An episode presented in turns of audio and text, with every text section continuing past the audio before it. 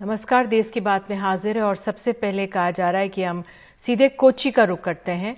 प्रधानमंत्री नरेंद्र मोदी यहाँ पर कोची में ये रोड शो हो रहा है और इसके ये रोड शो आप देख सकते हैं। प्रधानमंत्री यहाँ पर मौजूद हैं। आपको बता दें कि आज प्रधानमंत्री जब कोची पहुँचे थे यहाँ पर युवाओं और अवसरों को जोड़ने की कोशिश हो रही है। कोची में साउंड नेता नेताओं से भी प्रधानमंत्री की बैठक है। एक कोशिश है किस तरह से यहाँ पर लोगों से सीधे जुड़ाव हो। वहीं की पारंपरिक वेशभूषा में प्रधानमंत्री नज़र आ रहे हैं और मेरे साथ मेरे सहयोगी अखिलेश भी इस समय मौजूद हैं स्टूडियो में। अखिलेश शर्मा तो अखिलेश, ये बहुत महत्वपूर्ण है। आज जिस तरह से बीजेपी केरल में इन रोड्स बनाने की पूरी कोशिश कर रही है। देखिए, काफ़ी लंबे समय से बीजेपी प्रयास कर रही है। पिछले विधानसभा चुनाव में भी काफ़ी ताकत बीजेपी ने लगाई थी। कुछ छोटी छोटी पार्टियों के साथ बीजेपी ने वहाँ पर गठबंधन भी किया था, लेकिन पिछली बार तो उन्हें एक भी सीट पर जीत हासिल नहीं हुई थी। 2016 में ज़रूर एक बार वो पहली बार जो है विधानसभा में सीट जीतने में कामयाब हुए थे, लेकिन 2021 में वो कामयाबी उन्हें नहीं मिल पाई। लेकिन बीजेपी को लगता है कि केरल वो राज्य है जो कि एक दो दो पार्टियों के, दो गठबंधन के बीच में है यूडीएफ और एलडीएफ और इसलिए बीजेपी तीसरी ताकत के तौर पर वहाँ पर अपनी ताकत स्थापित कर सकती है। खासतौर से जो प्रदर्शन निधि होता आया है, उसके हिसाब से बीजेपी को लगता है कि काफ़ी गुंजाइश है, और इसलिए हमने देखा है कि पीएम नरेंद्र मोदी का जो फोकस है, अब वो केरल में है। अमूमन ये कम होता है कि पीएम नरेंद्र मोदी जब रोड शो करते हैं तो वो सड़कों पर चले। लेकिन कोची में जब आज आए हैं, पारंपरिक परिधान में, पारंपरिक वेशभूषा में, आप उनको सड़कों पर चलते हुए देख सकते हैं। सड़क के दोनों ओर बड़ी संख्या में यहाँ पर लोग मौजूद हैं। कई लोग मोबाइल लेकर के उनका वीडियो बना रहे हैं, कई लोग उनके ऊपर फूल बरसा रहे हैं। और पीएम नरेंद्र मोदी भी इस गर्म जोशी के साथ, जो उनको स्नेह मिल रहा है, जो स्वागत उनका हो रहा है, उसका पूरा जवाब दे रहे हैं। अखिलेश अपने आप में देखा जाए तो केरल एक ऐसा राज्य है वायनाड है यहाँ पे। राहुल गांधी यहाँ से आते हैं और जब राहुल गांधी यहाँ पर अपनी रैली या जो भी करते हैं यहाँ पर तो आपको बता दें किस तरह से तब बहुत भारी संख्या लोगों की दिखाई जाती है। तो एक तरह से चुनावी रणनीति में कंपटीशन तो होता ही है और उसी का नतीजा देख सकते हैं कि बीजेपी किस तरह से यहाँ पर इन रोड्स पूरी तरह बनाने की कोशिश कर रहा है। और मैं आपसे ये भी समझना चाहूँगी जिस तरह से यहाँ से ईसाई समुदाय इतना महत्वपूर्ण है। हालाँकि मुस्लिम बहुल इलाके भी बहुत हैं यहाँ पर, गढ़ हैं यहाँ पर, लेकिन प्रधानमंत्री की जो ये रीच है ईसाई समुदाय से जुड़ने की, जुड़ाव की उसे आप कैसे, उसका आंकलन बताइए, कैसे करेंगे? देखिए निधि अब से कुछ देर बाद एक बड़ी महत्वपूर्ण बैठक पीएम नरेंद्र मोदी की होगी। उसमें जो आठ बिशप है, उनके साथ उनकी बैठक होगी। बताया गया है कि इसमें कई जो महत्वपूर्ण मुद्दे उनके हैं, कई शिकायतें भी हैं और कई सुझाव भी हैं, कई मांग भी उनकी हैं। वो सारी पीएम नरेंद्र मोदी से वो डिस्कस करेंगे। एक बड़ा संकेत कुछ दिनों पहले एक बड़े बिशप की ओर से आया था, जिसमें उन्होंने कहा था कि अगर केंद्र सरकार रबर की कीमतों में बढ़ोतरी कर दे। तो जो ईसाई समुदाय है, जो कि बड़ी संख्या में रबर के खेती में जुटा हुआ है, वो बीजेपी का समर्थन करने पर विचार कर सकता। तो ये अपने आप एक बड़ा बयान था और इसके बाद राजनीति में वहाँ पर राज्य में काफ़ी हलचल भी मची थी। 18 प्रतिशत से अधिक आबादी ईसाइयों की केरल में है। 140 में से 33 सीटों पर परिणाम में उनका असर काफ़ी होता है। तो बीजेपी अपनी ओर से प्रयास कर रही है। और दूसरी बात यह भी है कि देखिए, अभी जो तीन राज्यों के चुनाव परिणाम आए थे निधि, आपने भी वो पीएम नरेंद्र मोदी का भाषण सुना था, जब वो बीजेपी मुख्यालय में आए थे।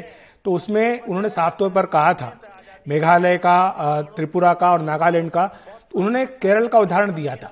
उन्होंने कहा था कि केरल में किस तरह से जो एलडीएफ है, यूडीएफ है, आपस में कुश्ती लड़ते हैं केरल में। तो केरल में कुश्ती होती है, लेकिन दूसरे राज्यों में जाकर दोस्ती कर लेते हैं।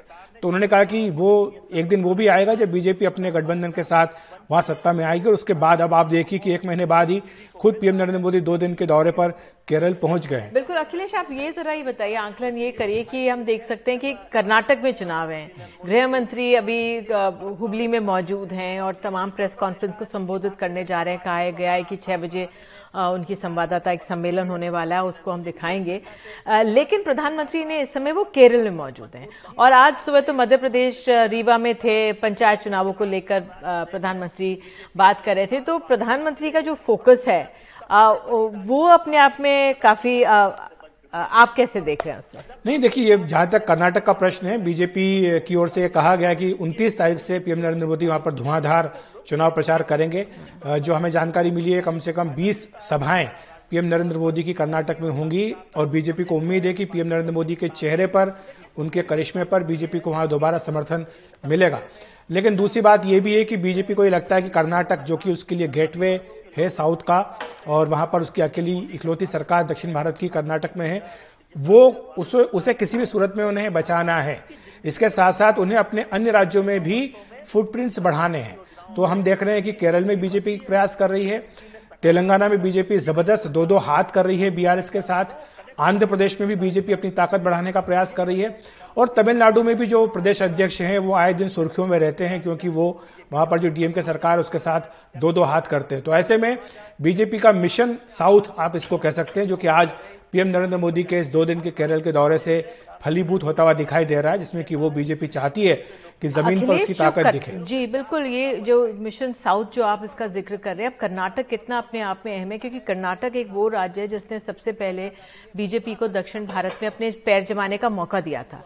तो कर्नाटक के चुनाव अपने आप और कर्नाटक के चुनाव में जिस तरह से एक काफ़ी कड़ी टक्कर कांग्रेस और बीजेपी के बीच नज़र आ रही है।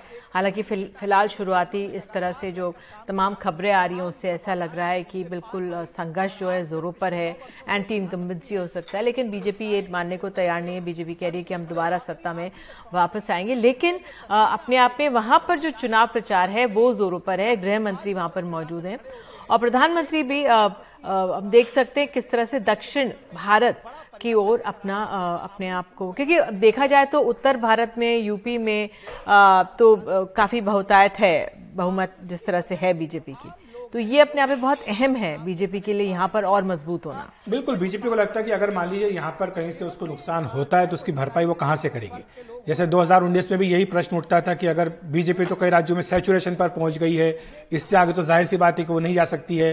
गुजरात में 26 में से 26 आ गई राजस्थान में 25 में से 25 आ गई, मध्य प्रदेश में 29 में से 28 आ गई। तो अब कहाँ से सीटें आएँगी? यूपी में, बिहार में बिहार में 40 में से उनतालीस सीटें बीजेपी, जेडीयू के पास थी। तो बीजेपी इसी रणनीति पर काम करी कि अगर हमें 2024 में फिर से सत्ता में आना है तो ये कैलकुलेशन करना ही होगा। और दक्षिण भारत में क्यों ना बीजेपी प्रयास करे? केरल खासतौर से निधि, हम देखते हैं कि आरएसएस जो है उसकी जड़ें केरल में काफ़ी मज़बूत हैं। आए दिन जो है वो हम देखते हैं कि लेफ़्ट फ्रंट के जो वर्कर्स हैं उनके बीच में और आरएसएस के वर्कर्स के बीच में हिंसक झड़प भी होती है। कई कार्यकर्ता जो दोनों ओर से मारे भी जाते हैं तो ऐसे में ये सवाल भी पूछा जाता है यहाँ उत्तर भारत में विश्लेषकों के द्वारा कि जब वहाँ पर आरएसएस की ताकत है तो वो चुनाव परिणामों में क्यों नहीं दिखती है? क्यों ऐसा होता है कि बीजेपी आरएसएस के इस सपोर्ट बेस को कन्वर्ट नहीं कर पाती है अपने इलेक्ट्रल गेंस में? तो मुझे लगता है कि उसके पीछे वहाँ का जो द्विपक्षीय चुनाव है, उसकी एक बड़ी भूमिका है, क्योंकि दो फ्रंट्स के बीच में वहाँ की जनता वोट देती है। तो बीजेपी वहाँ पर तीसरी ताकत के रूप में उभरने का प्रयास कर रही है, उसका प्रयास यही है कि किसी तरह से अपनी मौजूद दर्ज कराए ताकि उसे भी सीरियसली लिया जाए। बिल्कुल, उसको भी वहाँ पे सीरियसली लिया जाए। ये हम आपको दृश्य दिखा रहे हैं कोची के और कुछ ही देर में कहा तो ये जा रहा था कि प्रधानमंत्री छह बजे युवाओं का एक समागम है, वहाँ पर जाने वाले हैं और वहाँ पर युवाओं से उनकी मुलाकात होगी, युवाओं से उनकी बातचीत होने वाली है। और कुछ ही देर में गृह मंत्री अमित शाह की भी हुबली में कर्नाटक के हुबली में आ, कल सुबह आज सुबह वो मैसूरू गए थे। आ, उसके बाद चामराजनगर गए और अब ये था कि आ, एक प्रेस कॉन्फ्रेंस होने वाली है। तो नज़र बनी हुई है कि किस तरह से यहाँ पर इस तरह से दोनों बड़े नेता जो हैं बीजेपी के वो प्रचार प्रसार में इस समय वहाँ पर लगे हुए हैं। और अखिलेश आगे बढ़ते हैं और तेलंगाना को से जुड़ी हुई एक अहम खबर बताते हैं। सुप्रीम कोर्ट आपको बता दें तेलंगाना सरकार बनाम राज्यपाल सुप्रीम कोर्ट की सेंटीमेंट का पीएम के साथ में जुड़ा वो दिखाता है वो ये बताता है कि ये जो पर्सनल कनेक्शन होता है अच्छा तो कहा जा रहा है कि फ़िलहाल अभी यही दृश्य दिखाने हैं तो अखिलेश ये रोड शो कितना लंबा है? काफ़ी उस लिहाज से कुछ जानकारी है हम सबके पास। देखिए जो छह बजे का कार्यक्रम था वो युवा संगमम का था और इस युवा संगमम में पूरे केरल से करीब एक लाख से भी अधिक युवा जो हैं वो इकट्ठा हो रहे हैं। तो ये अपने आप में इस लिहाज से महत्वपूर्ण है कि केरल के जो युवा हैं उनकी क्या सोच है उनके क्या मुद्दे हैं उनकी क्या महत्वाकांक्षाएँ हैं उनकी क्या मांगे हैं ये सब एक तरह से वो पीएम नरेंद्र मोदी के पास पहुंचाएँ। और दूसरी तरफ़, पीएम नरेंद्र मोदी अपनी ओर से जो उनकी सरकार युवाओं के लिए काम करती आ रही है, उसके बारे में उनको जानकारी दें। अनिल एंटनी का नाम हम जानते हैं कि अनिल एंटनी, जो कि ए के एंटनी के बेटे हैं कांग्रेस के वरिष्ठ नेता, पूर्व रक्षा मंत्री, उनके, उन्होंने कुछ दिनों पहले ही बीजेपी में वो शामिल हुए हैं। तो इस तरह से युवा नेता हैं और बीजेपी को लगता है कि इस तरह से एक एक करके अगर दूसरी पार्टियों के युवा हमारे पास आते हो तो इससे एक माहौल बनता है। और जो बात आप कह रही थी राहुल गांधी के बारे में, निधि, वो इस, ये बताना इसलिए ज़रूरी क्योंकि पिछले लोकसभा चुनाव में केरल में कांग्रेस को छप्पर फाड़ के समर्थन मिला था और उसके पीछे कारण यही था कि राहुल गांधी ने वायनाड से चुनाव लड़ा था। तो इसलिए वहाँ की जनता ने भरपूर उनको समर्थन दिया था। लेकिन अब वायनाड में वो सांसद अब नहीं रहे हैं, उनकी सदस्यता जा चुकी है। और दूसरी तरफ़ हमने ये भी देखा था कि जो पिछला विधानसभा चुनाव हुआ 2021 का उसमें जो ट्रेंड है केरल का कि एक बार एलडीएफ एक बार यूडीएफ उसको जनता ने नकार दिया। उन्होंने एलडीएफ को दोबारा मौका दिया। तो ये कांग्रेस पार्टी के लिए बड़ा झटका इस लिहाज से था कि जहाँ 2019 के लोकसभा चुनाव में उनको छप्पर फाड़ करके सीटें जनता ने दी थी 2021 के चुनाव में, विधानसभा में उनको नकार दिया गया। लेकिन अब कांग्रेस के लिए तीसरा बड़ा सिरदर्द आ गया है, वो है बीजेपी। क्योंकि जो ईसाई वोट हैं, परंपरागत रूप से वो वहाँ पर कांग्रेस के साथ दिखाई देते हैं। और बीजेपी अब उसी में सेंध लगा रही है। तो इसलिए कांग्रेस पार्टी के जो नेता हैं, प्रदेश के अध्यक्ष हैं, अन्य वरिष्ठ नेता हैं, उनके बयान भी आने शुरू हो गए वो कहते हैं कि कर्नाटक में देखिए बीजेपी ने ये किया, वहाँ ये किया, वहाँ ये किया। तो इस तरह से वो लोगों को याद दिला करके बीजेपी के पास जाने से रोक रहे हैं। तो ज़मीन पर इसका क्या असर होगा देखने की बात होगी। लेकिन बीजेपी जिस तरह से हम देखते आए हैं पिछले आठ नौ साल से कि पूरी ताकत जब लगाती है तो पूरी ताकत लगाती है। ऐसा लगता है इस रोड शो को देख करके निधि केरल में चुनाव है। ताकत लगाई। है नहीं ये लगता है कि केरल में चुनाव है। प्रधानमंत्री अगर किसी भी जगह पहुँच जाते हैं प्रचार करने के लिए और इस तरह से इतनी मेहनत करते हैं कि इतना लंबा रोड शो करते हैं तो मन में एक सवाल उठता है क्या यहाँ पे तो चुनाव नहीं होने वाले बहरहाल। प्रधानमंत्री का ये रोड शो चल रहा है यहाँ पर और इंतज़ार ये है अखिलेश कि जब वो युवाओं से बातचीत करेंगे तो उसका क्या उस पर वहाँ पर किस तरह से बातचीत होती है?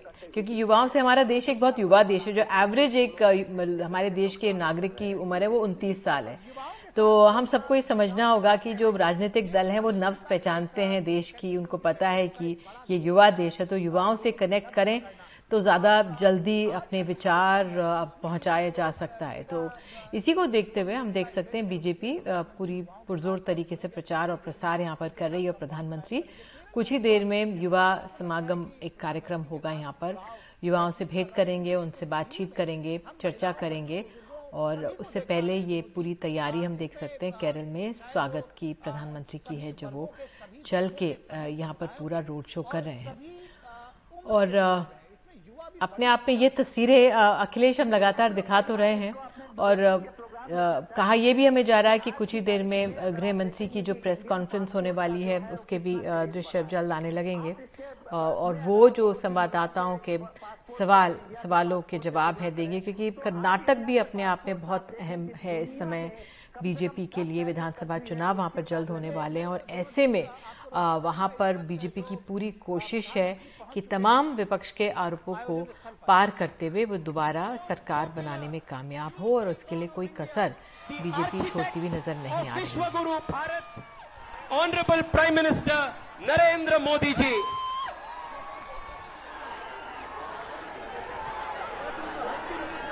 तो आज काफ़ी व्यस्त कार्यक्रम रहा है पीएम नरेंद्र मोदी का। आपको बताएँ कि 36 घंटे की उनकी यात्रा है निधि। कुछ आंकड़े हमारे पास आए हैं।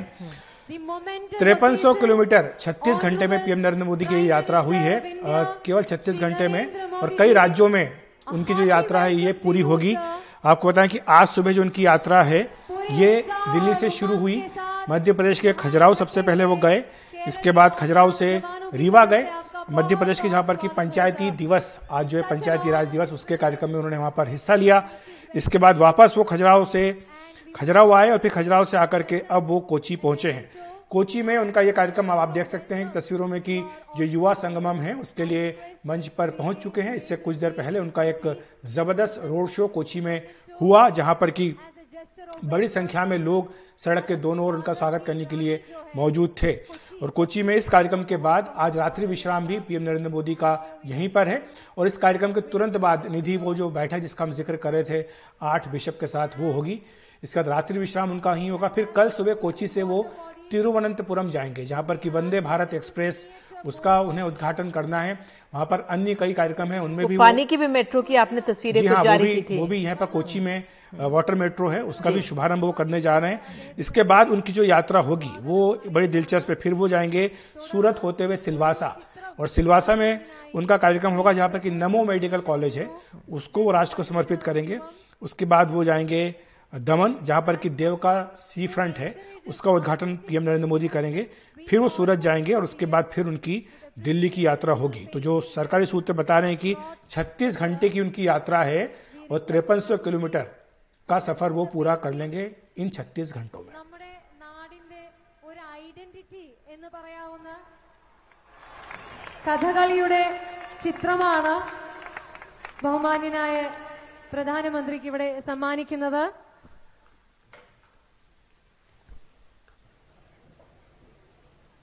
സം മൊമെന്റ്സ് ആർ സറിയൽ ഇത് ഇന്ന് കൊച്ചിയിൽ വെച്ച് ഈ വേദിയിൽ നമ്മൾ എല്ലാവരും പങ്കെടുക്കുന്നു എന്നത് ഓർക്കുമ്പോൾ കുറച്ചു നാളുകൾ കഴിഞ്ഞ് തിരിച്ചു നോക്കുമ്പോൾ ഇൻസ്പിറേഷണൽ ആയിട്ടുള്ള ഗെയിം ചേഞ്ചിങ് ആയിട്ടുള്ള ഒരു മൊമെന്റ് ആയി ഇത് മാറും എന്ന് തന്നെ നമ്മൾ വിശ്വസിക്കുന്നു मलयालम में ഈ संबोधन चल रहा है लेकिन जो कुछ अंग्रेजी में शब्द हमें समझ में आ रहे हैं वो गेम चेंजिंग है വർക്കിംഗ് इवेंट और किस ചെയർമാൻ तरह से എന്നും നാടിന്റെ നാടി തുടിപ്പ് മനസ്സിലാക്കി പ്രവർത്തിക്കുന്ന പ്രിയങ്കരനായ ശ്രീ കെ സുരേന്ദ്രൻ സ്വാഗതം സർ तो ये बड़ी संख्या में आप देख सकते हैं कि युवा यहाँ पर मौजूद हैं केरल के अलग अलग हिस्सों से यहाँ पर इस कार्यक्रम के लिए एकत्रित हुए हैं युवा संगमम इस कार्यक्रम का नाम दिया गया है बोलो नरेंद्र मोदी जी के बोलो भारत माता के बोलो നരേന്ദ്ര മോദി ജി കെ ഇന്നത്തെ ഈ യുവം രണ്ടായിരത്തി ഇരുപത്തി മൂന്ന് ഔപചാരികമായി ഉദ്ഘാടനം ചെയ്യുന്ന ലോകാരാധ്യനായ നമ്മുടെ പ്രധാനമന്ത്രി ലോകത്തിലെ ഏറ്റവും ജനപ്രിയനായ ജനനായകൻ ആദരണീയനായ ശ്രീ നരേന്ദ്രമോദിജി അവറുകൾ കേന്ദ്രമന്ത്രി ശ്രീ വി മുരളീധരൻ അവറുകൾ മുൻ കേന്ദ്രമന്ത്രിയും രാജ്യസഭാംഗവുമായ ശ്രീ പ്രകാശ് ജാവ്ഡേക്കർജി രാജ്യസഭാംഗം ശ്രീ രാധാമോഹൻ അഗർവാൾജി ലോക്സഭാംഗവും യുവമോർച്ചയുടെ അധ്യക്ഷനുമായ ശ്രീ തേജസ്വി സൂര്യ അവറുകൾ നമ്മുടെ മുൻ എം പി പ്രിയങ്കരനായ ശ്രീ സുരേഷ് ഗോപി അവറുകൾ രാജ്യം പത്മശ്രീ നൽകി ആദരിച്ച സർവാദരണീയനായ Shri M K Kunjol sir Shri C Isaac sir Shrimati ശോഷം ആയിബ് sir Shri S R D Prasad sir പ്രമുഖ ചലച്ചിത്ര നടിയും ദേശീയ അവാർഡ് ജേതാവുമായിട്ടുള്ള കുമാരി അപർണ ബാലമുരളി സിനിമാ താരം ശ്രീമതി നവ്യ നായർ പ്രമുഖ പ്രിയങ്കരനായ ശ്രീ അനിൽ കെ ആന്റണി പ്രമുഖ ഗായകനും സർവോപരി മലയാളത്തിന്റെ ഏറ്റവും പ്രിയങ്കരനായ ഗായകനായ ശ്രീ കെ ജെ യേശുദാസിന്റെ മകനുമായ ശ്രീ വിജയ് യേശുദാസ് പ്രമുഖ ചലച്ചിത്ര താരം ശ്രീ സു- ഉണ്ണി മുകുന്ദൻ കേരളത്തിലെ ആദ്യത്തെ transgender doctor പ്രിയങ്കരിയായ doctor V S പ്രിയ युवम तो ये जो कार्यक्रम हो रहा है निधि इसमें युवाओं को एकत्रित किया गया है और आपको बताएँ कि कुछ दिनों पहले जब ईस्टर आया था तो उसमें एक बड़ी दिलचस्प तस्वीर बीजेपी की ओर से पेश की गई थी केरल में जो ईसाई समुदाय के लोग थे उन्हें बीजेपी कार्यकर्ताओं के घरों में आमंत्रित किया गया था ईस्टर सेलिब्रेट करने के लिए। इसी तरह जब अभी ईद आई थी तो ईद में भी मुस्लिम समुदाय के लोगों को बीजेपी कार्यकर्ताओं के घरों में आमंत्रित किया गया था।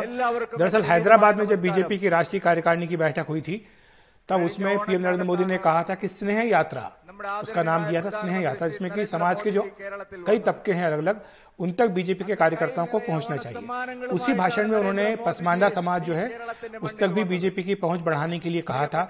जिसके बाद हमने देखा था कि उत्तर प्रदेश में कई जगहों पर बीजेपी के अल्पसंख्यक मोर्चे ने पसमानदा समाज के अलग अलग सम्मेलन किए थे?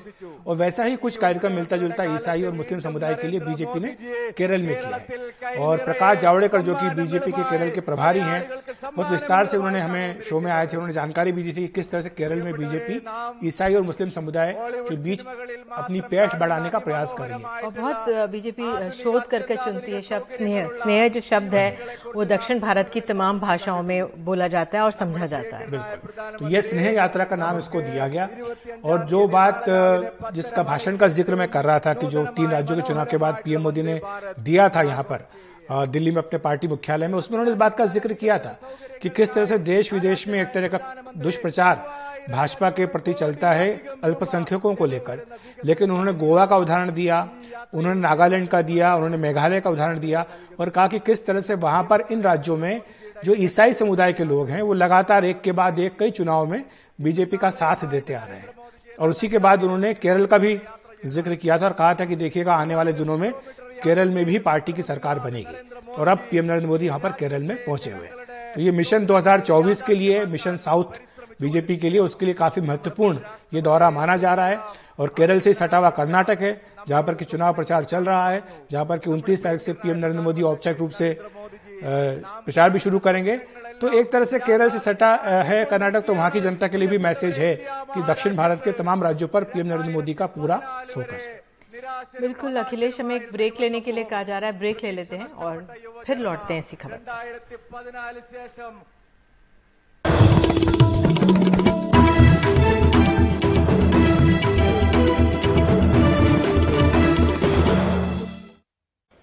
और बात जब केरला की होती है तो इतना भव्य और सुंदर है कि यहां आकर ऊर्जा और बढ़ जाती है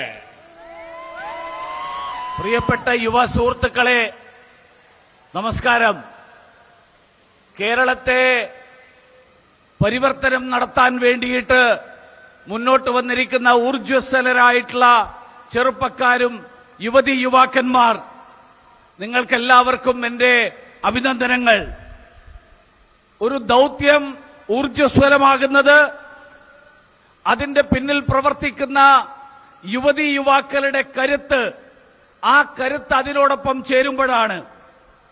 അത് കേരളത്തിലെത്തുമ്പോൾ അത് കൂടുതൽ സുന്ദരമാകുന്നു അത് കൂടുതൽ ഭവ്യമാകുന്നു.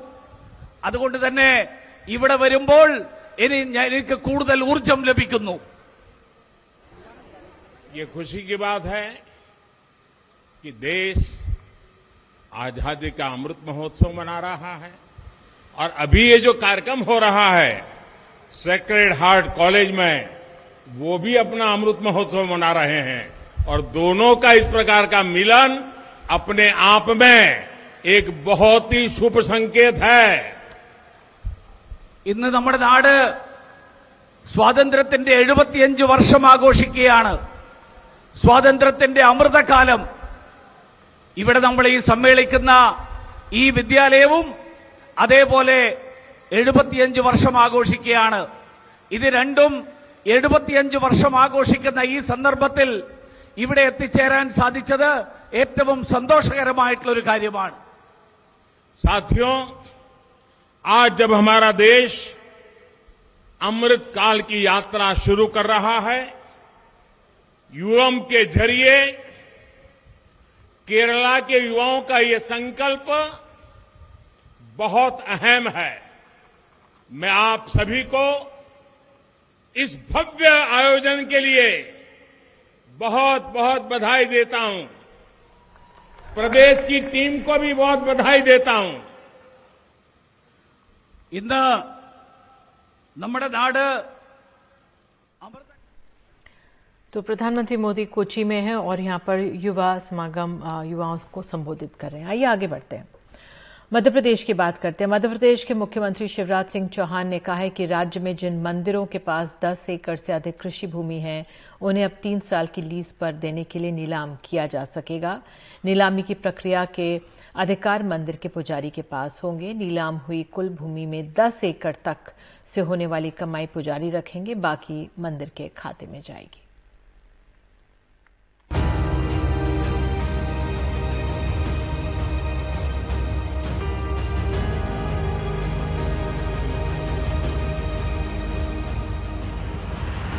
मध्य प्रदेश में दो ज्योतिर्लिंगों सहित 21,104 मंदिर हैं जिनमें से 1320 मंदिर ऐसे हैं जहाँ 10 एकड़ से अधिक कृषि भूमि है।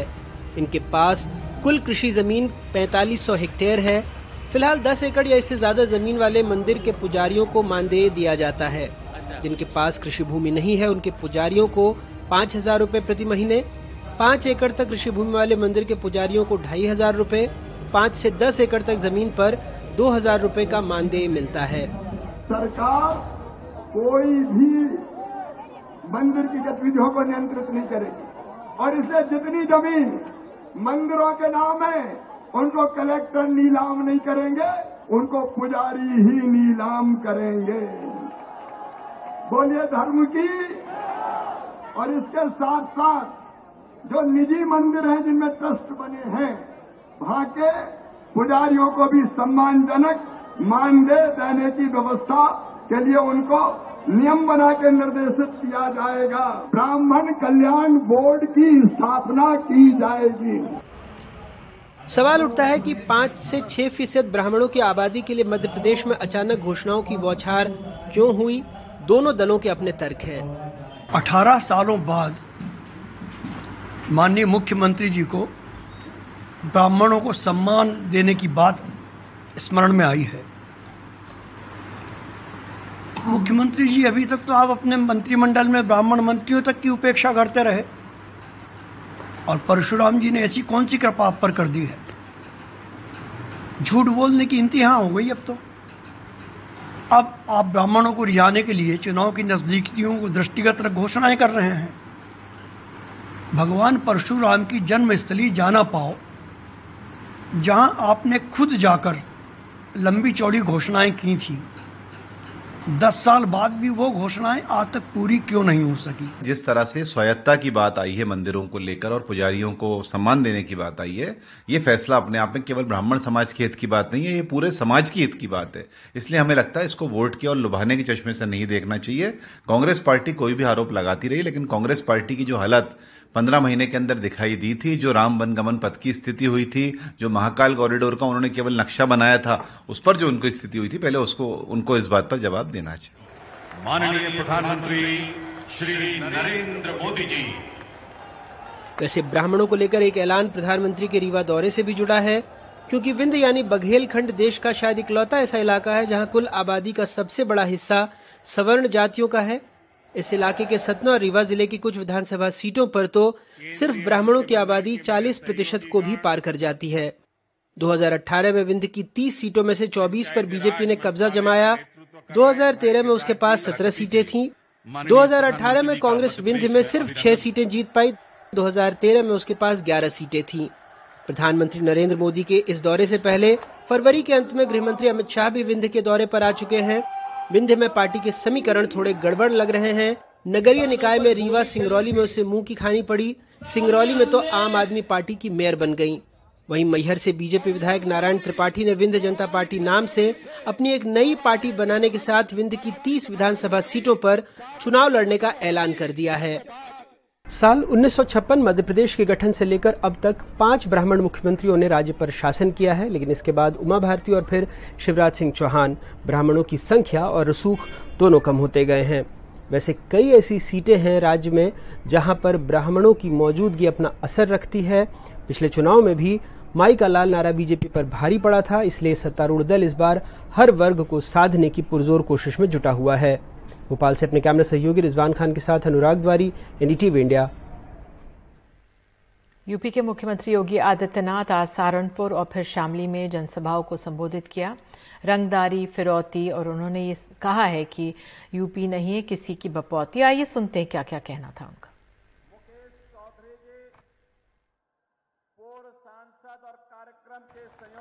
आज भाइयों बहनों आज पश्चिमी उत्तर प्रदेश में कर्फ्यू नहीं लगता। आज कावड़ यात्रा निकलती है, कावड़ यात्रा। याद है ना? आज कर्फ्यू नहीं। आज दंगा नहीं। आज गुंडा टैक्स नहीं। गुंडा टैक्स वसूली करने वालों की सबकी गर्मी शांत हो गई ना? माता और बहनों का आशीर्वाद है। तो कमल चुनाव चिन्ह को और भारतीय जनता पार्टी को सत्ता में आने से कोई रोक नहीं सकता है। और उसी ताकत का एहसास कराते हुए मैंने कहा था तब कि जो लोग गर्मी दिखा रहे हैं ना 10 मार्च आने दीजिए। 10 मार्च 2022 मैंने कहा 10 मार्च को जब बैलेट ईवीएम खोलेंगे ना तो उसमें केवल कमल ही कमल नज़र आएगा। और भाइयों बहनों, फिर से प्रदेश के अंदर आपके आशीर्वाद से सरकार बनी। जो गर्मी दिखा रहे थे उस समय, गर्मी सबकी शांत हो गई होगी। वैसे भी मौसम बहुत सुहावना हो गया। कल तक बहुत गर्मी थी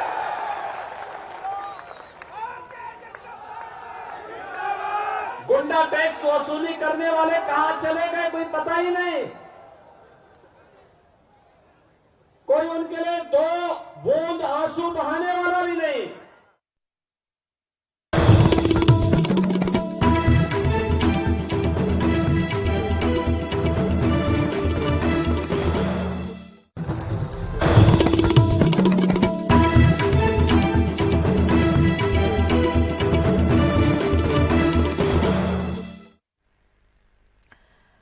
तो अब खबर है, तेलंगाना सरकार बनाम राज्यपाल की, सुप्रीम कोर्ट की राज्यपालों को लेकर बड़ी टिप्पणी है। कहा, राज्यपालों को विधेयकों पर फैसले लेने में देरी नहीं करनी चाहिए। उन पर बैठे रहने की बजाय जितनी जल्दी हो सके फैसला लेना चाहिए। संविधान के अनुच्छेद 201 ए की उल्लेख और जितनी जल्दी हो सके शब्द का एक महत्वपूर्ण संवैधानिक उद्देश्य है। इसे संवैधानिक पदाधिकारियों द्वारा ध्यान में रखा जाना चाहिए। इस पर अधिक जानकारी दे रहे हैं हमारे सहयोगी आशीष भार्गव। राज्यपालों के कामकाज पर सुप्रीम कोर्ट ने एक बड़ी टिप्पणी की है और सुप्रीम कोर्ट ने कहा है कि राज्यपालों को जो विधेयक उनके पास मंजूरी के लिए भेजे जाते हैं, उन पर शीघ्र कदम उठाना चाहिए, जल्द कदम उठाना चाहिए और उन पर बैठे नहीं रहना चाहिए। सुप्रीम कोर्ट ने यह भी कहा कि संविधान की मूल भावना भी यही है कि जल्द से जल्द राज्यपाल ऐसे विधेयकों पर फैसला ले और संवैधानिक जो पदाधिकारी हैं, उन्हें संविधान के मुताबिक काम करना चाहिए। सुप्रीम कोर्ट की ये बड़ी टिप्पणी तेलंगाना सरकार की उस याचिका पर आई है, जिसमें सुप्रीम कोर्ट से शिकायत की गई थी कि राज्यपाल उनके 10 विधेयकों पर बैठे हुए हैं, लंबित हैं और वो फैसला नहीं ले रहे हैं। सुप्रीम कोर्ट ने इस मामले में राज्यपाल के दफ्तर को नोटिस भी जारी किया था और सुनवाई के दौरान सोलिसिटर जनरल तुषार मेहता ने सुप्रीम कोर्ट को बताया कि अब कोई भी विधेयक लंबित नहीं है, सब पर राज्यपाल फैसला ले चुके हैं, लिहाजा इस याचिका पर सुनवाई बंद कर दी जाए। हालाँकि तेलंगाना सरकार की तरफ़ से कहा गया कि सुप्रीम कोर्ट को कोई टिप्पणी ज़रूर करनी चाहिए, कोई सामान्य दिशा निर्देश ज़रूर इस मामले में दाखिल देने चाहिए, क्योंकि सरकारें जो है, राज्यपाल की दया पर निर्भर हो गई हैं।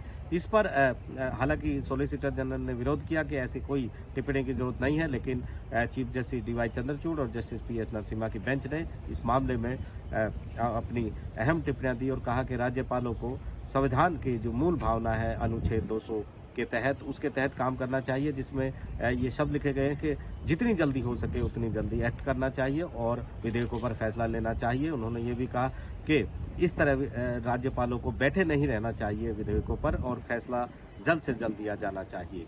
ये मुद्दा इसलिए भी अहम है कि हमने देखा है कि दिल्ली सरकार और एलजी के बीच किस तरीके से बार बार बहुत सारे केस सुप्रीम कोर्ट में आए हैं और इसके साथ साथ कुछ समय पहले पंजाब सरकार भी राज्यपाल के खिलाफ पहुँची थी और कहा था कि राज्यपाल सदन नहीं बुला रहे हैं। हालाँकि सदन की मंजूरी दे दी थी राज्यपाल ने, लेकिन उस समय भी सुप्रीम कोर्ट ने कहा था कि सभी को अपनी मर्यादाओं में रहकर, संवैधानिक दायरे में रहकर काम करना चाहिए।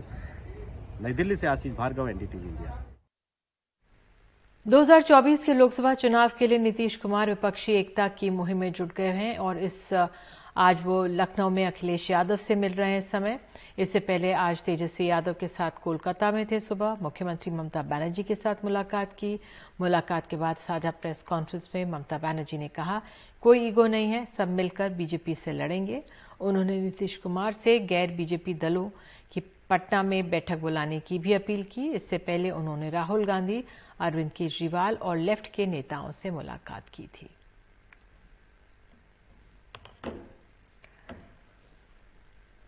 दिल्ली में बुधवार को होने वाले मेयर चुनाव से पहले सत्ताधारी आम आदमी पार्टी को झटका लगा जब उसकी एक पार्षद ने बीजेपी ज्वाइन कर ली। दिल्ली में बुधवार 26 अप्रैल को मेयर चुनाव होना है और ऐसे में ये झटका आम आदमी पार्टी की कितनी बड़ी चिंता बढ़ा सकता है?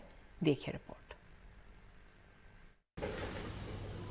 दक्षिण पश्चिम दिल्ली के द्वारका सी वार्ड की आम आदमी पार्टी पार्षद सुनीता ने सोमवार को बीजेपी का दामन थाम लिया। कारण कोई खास नहीं बताया। बीजेपी से आई, बीजेपी में चली गई। हम स्टार्टिंग से ही बीजेपी में रहे हैं, रहे थे, रह रहे थे। पर किसी कारणवश, आप समझ रहे होंगे कि हम उधर चले गए। और अब फिर बीजेपी में अपना मतलब जितना है, उससे भी ज़्यादा समर्थन करेंगे। 26 अप्रैल को होने वाले मेयर चुनाव से पहले बीजेपी ने निगम में सत्ताधारी आम आदमी पार्टी के पार्षद को तोड़कर उसकी चिंता बढ़ाने की कोशिश की है। तो मैं प्रवेश जी को बधाई देना चाहता हूँ। उन्होंने सुनीता जी से बात भी की और उनको प्रेरित किया कि आप उस भ्रष्ट पार्टी को छोड़िए और देश के निर्माण के लिए संकल्प भारतीय जनता पार्टी के साथ जुड़िए एक पार्षद के टूट जाने से आप ज़्यादा चिंतित नहीं दिख रही? और देखिए भारतीय जनता पार्टी तो लगातार ये काम कर रही है। इसलिए तो भारतीय जनता पार्टी बार बार कहती है मेयर हम बना लेंगे मेयर हम बना लेंगे। मगर एक दो वोटों से इधर उधर होने से भारतीय जनता पार्टी की मेयर नहीं बनेगी। मैं आज भी चुनौती दे रहा हूँ भारतीय जनता पार्टी को। अभी तो है छब्बीस तारीख को इलेक्शन। बनाओ अपना मेयर। नहीं बनेगा। नंबर इनके साथ नहीं। ये कोई पहली बार नहीं जब आप पार्षद बीजेपी में शामिल हो गए हों। फरवरी में भी मेयर चुनाव से पहले आम आदमी पार्टी के बवाना के पार्षद पवन सहरावत बीजेपी में शामिल हो गए थे। हालाँकि मेयर चुनाव के लिए अभी भी आंकड़े आपके पक्ष में हैं। मेयर चुनाव के लिए आपके पास 133 पार्षद 13 विधायक और तीन सांसद हैं, यानी कुल एक सौ उनचास वोट हैं। जबकि बीजेपी के पास 108 पार्षद, एक विधायक और सात सांसद हैं, यानी कुल 116 वोट हैं। यानी आपके पास अब भी 33 वोट अधिक हैं। लेकिन आपके लिए घटती पार्षद संख्या चिंता की बात तो है ही। दिल्ली नगर निगम चुनाव में दल बदल कानून लागू नहीं होता, इसलिए एक तरफ़ जहाँ आम आदमी पार्टी के पार्षद खुलकर बीजेपी ज्वाइन कर रहे हैं, वहीं फरवरी में हुए स्टैंडिंग कमेटी के चुनाव में ये देखा और माना गया कि बीजेपी के कम से कम तीन पार्षदों ने आम आदमी पार्टी उम्मीदवारों के पक्ष में क्रॉस वोटिंग कर दी है। यानी कि इन चुनावों में कोई भी किधर भी वोट कर सकता है और इसीलिए जब तक चुनाव नहीं हो जाते, आम आदमी पार्टी हो या बीजेपी, दोनों की ही साँसें अटकी रहती हैं, अटकी रहेंगी। दिल्ली से मैं शरद शर्मा, एनडीटीवी इंडिया।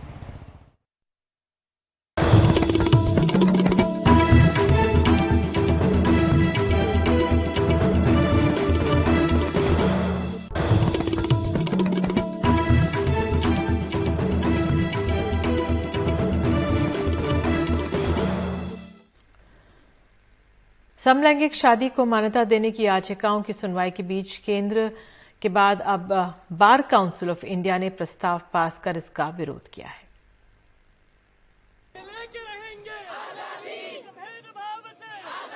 समलैंगिक शादी को मान्यता देने वाली याचिकाओं पर सुप्रीम कोर्ट में सुनवाई चल रही है तो अब बार काउंसिल ऑफ़ इंडिया ने प्रस्ताव पास कर इसका विरोध किया है। सुप्रीम कोर्ट में भेजे गए इस प्रस्ताव में कहा गया है कि ये अत्याधिक संवेदनशील मुद्दा है, जिसका देश में सामाजिक, धार्मिक और सांस्कृतिक तौर पर असर पड़ेगा। देश के निन्यानवे दशमलव नौ फ़ीसदी से अधिक लोग समलैंगिक विवाह का विरोध करते हैं। ये काम विधायिका पर छोड़ देना चाहिए। भारत जैसे देश में ये सेम सेक्स मैरिज को, समलैंगिक विवाह को हम मान्यता नहीं दे सकते। इससे हमारे हमारे देश की, हमारे समाज की जो मूलभूत संरचना है उस पर इसका बहुत ही बुरा असर पड़ेगा। आने वाला जो जनरेशन है, आने वाली पीढ़ी है, उस पर बहुत बुरा असर पड़ेगा। ये हमारे सामाजिक और धार्मिक जो हमारी परंपराएँ हैं, उस उस पर बहुत ही ज़्यादा आघात पहुंचेगा। इससे पहले केंद्र सरकार ने भी सुप्रीम कोर्ट में मामले में दखल न देने को कहा था। केंद्र का कहना है कि यह मामला संसद के अधिकार क्षेत्र का है, न कि अदालत का। समलैंगिक विवाह को मान्यता नहीं दी जा सकती। ये भारतीय परिवार की अवधारणा के खिलाफ भी है। लिहाजा सारी याचिकाओं को खारिज किया जाए। हालाँकि सुनवाई कर रहे पाँच जजों के संविधान पीठ ने इसे ठुकरा दिया था। अब बार काउंसिल के प्रस्ताव को दबाव बनाने की कोशिश कहा जा सकता है। हालाँकि जानकार कहते हैं कि बीसीआई के प्रस्ताव से सुप्रीम कोर्ट बाध्य नहीं है। जो बार काउंसिल की टिप्पणी है। मैं समझता हूँ वो जायज़ नहीं है। आ, किसी भी पेंडिंग मैटर में बार काउंसिल की तरफ़ से टिप्पणी करना वो उचित नहीं है क्योंकि बार सदस्य ही कोर्ट के सामने पक्ष और प्रतिपक्ष रखते हैं। मैं बार काउंसिल के इस मत से भी सहमत नहीं हूँ कि निन्यानवे प्रतिशत लोग ऐसे सोचते हैं या वैसे सोचते हैं। चाहे एक प्रतिशत को भी कुछ क्षति पहुँचती है तो उन्हें कोर्ट में आने का पूरा हक है और कोर्ट में पूरी सुनवाई का हक है। इस मामले में सुप्रीम कोर्ट में फ़िलहाल याचिकाकर्ताओं की ओर से बहस की जा रही है। ये पहली बार नहीं है जब सुप्रीम कोर्ट से कहा गया हो कि ये मामला उसके अधिकार क्षेत्र से बाहर है। सुप्रीम कोर्ट पहले भी ऐसे मामले सुनते रहा है और फैसले भी देता रहा है। ज़ाहिर है देश की सबसे बड़ी अदालत को ये पता है। कि उसकी लक्ष्मण रेखा क्या है? नई दिल्ली से आशीष भार्गव एनडीटीवी इंडिया।